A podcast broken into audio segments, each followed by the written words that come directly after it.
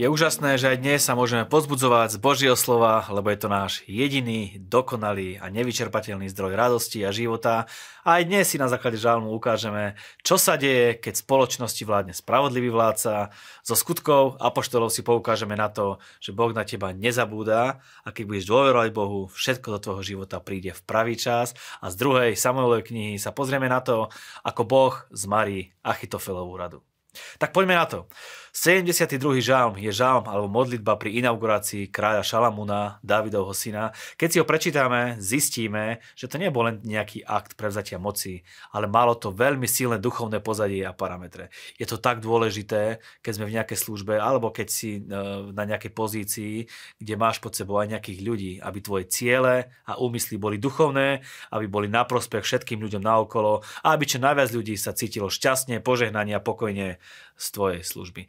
Keď naše ciele nebudú sebecké, ale budú v súlade s Božím slovom a na prospech čo najširšiemu okoliu, vtedy sa naše postavenie posilní, Boh pridá všetky veci potrebné k naplneniu našich cieľov, ľudia v našom okolí budú šťastní, budú prosperovať, budú sa rozvíjať a budú nás podporovať presne ako je to aj v tomto žalme. A to sa dá robiť na každej úrovni, ako som už spomínal, v službe, v práci, v rodine, v našom susedstve, kdekoľvek.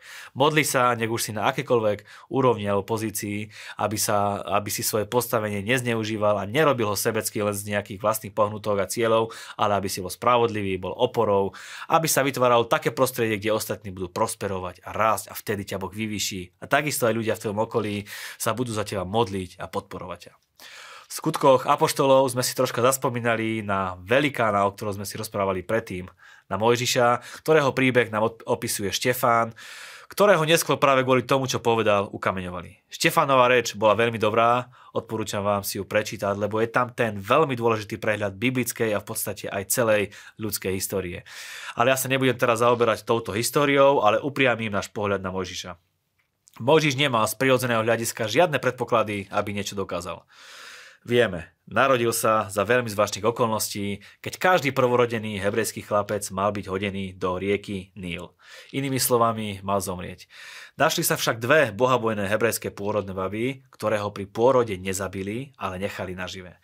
Vidíš, aj keď sa niekedy situácia vyvíja v tvoj neprospech, vždy sa nájde niekto, kto bude mať tvoju priazeň a zachráni ťa, vytrhne ťa, podá ti pomocnú ruku, bude to niekto, koho si v danej chvíli použije Boh, aby naplnil ten plán, ktorý s tebou má.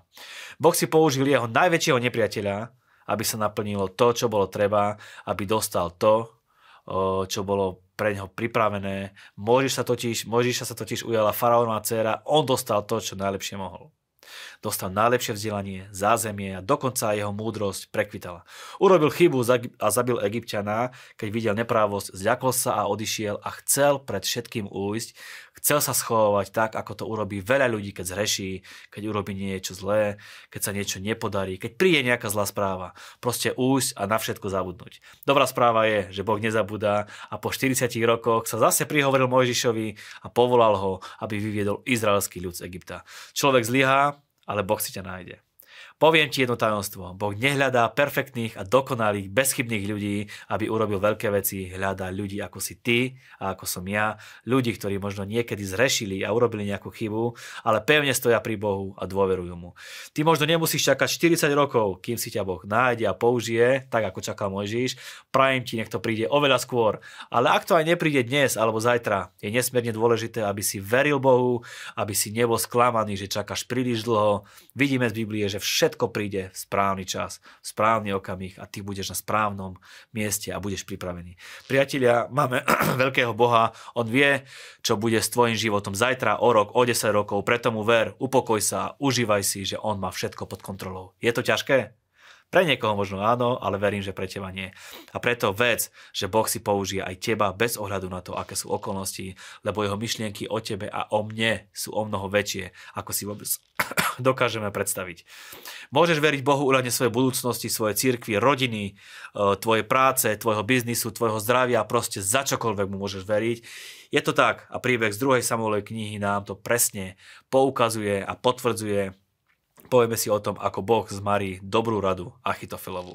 Rada, ktorú v ten čas poskytoval Achitofel, sa hodnotila ako Božie slovo. Za takú sa pokladala každá Achitofelová rada, ktorú dal Dávidovi či Absalonovi. Keby Absalom poslúchal Achitofelovú radu, malo by to pre Davida katastrofálne následky. Ako som už povedal, Boh si ochráni svojich ľudí a aj keď Niekedy nevieme, ako hm, sa veci dejú, nedáva nám to zmysel, Boh koná v zákulisí a pracuje pre tvoje dobro. Absalón a všetci mužovia Izraela vyhlásili, lepšia je rada Arkíca Chušaja, než rada Achitofela. Hospodin sa rozhodol zmariť chytrácku radu Achitofela, aby tým Absalóna stihla pohroma. A vidíme, že rada Achitofelova bola naozaj dobrá. Boh sa postará o to, aby aj tvoj nepriateľ urobil také rozhodnutie, ktoré bude pre teba výhodou. Len sa hlavne nezdávaj dopredu, nezdávaj sa bez boja, aby si zapriahol Boha do toho, aby ti pomohol. Táto vec sa ale neudiala len tak. Bola to odpoveď na Davidovú modlitbu, predtým sa David modlil takto. Hospodín nech zmarí Achitofelovú radu. Vidíš, žiadna dlhá modlitba, proste jednoduché, krátke prehlásenie s vierou a hotovo. Nenechaj sa pohltiť okolnostiami, postav sa priamo so vstýčenou hlavou a prehlás, čo sa má udiať. Hovor jasne, čo od Boha chceš a uvidíš, že veci sa budú diať v tvojom živote a výťaziť budeš každý jeden deň a budeš rásť od slávy k sláve. Ďakujeme za vašu priazeň, za vašu podporu, že tento projekt šírite a podporujete. Nech je Pán s vami.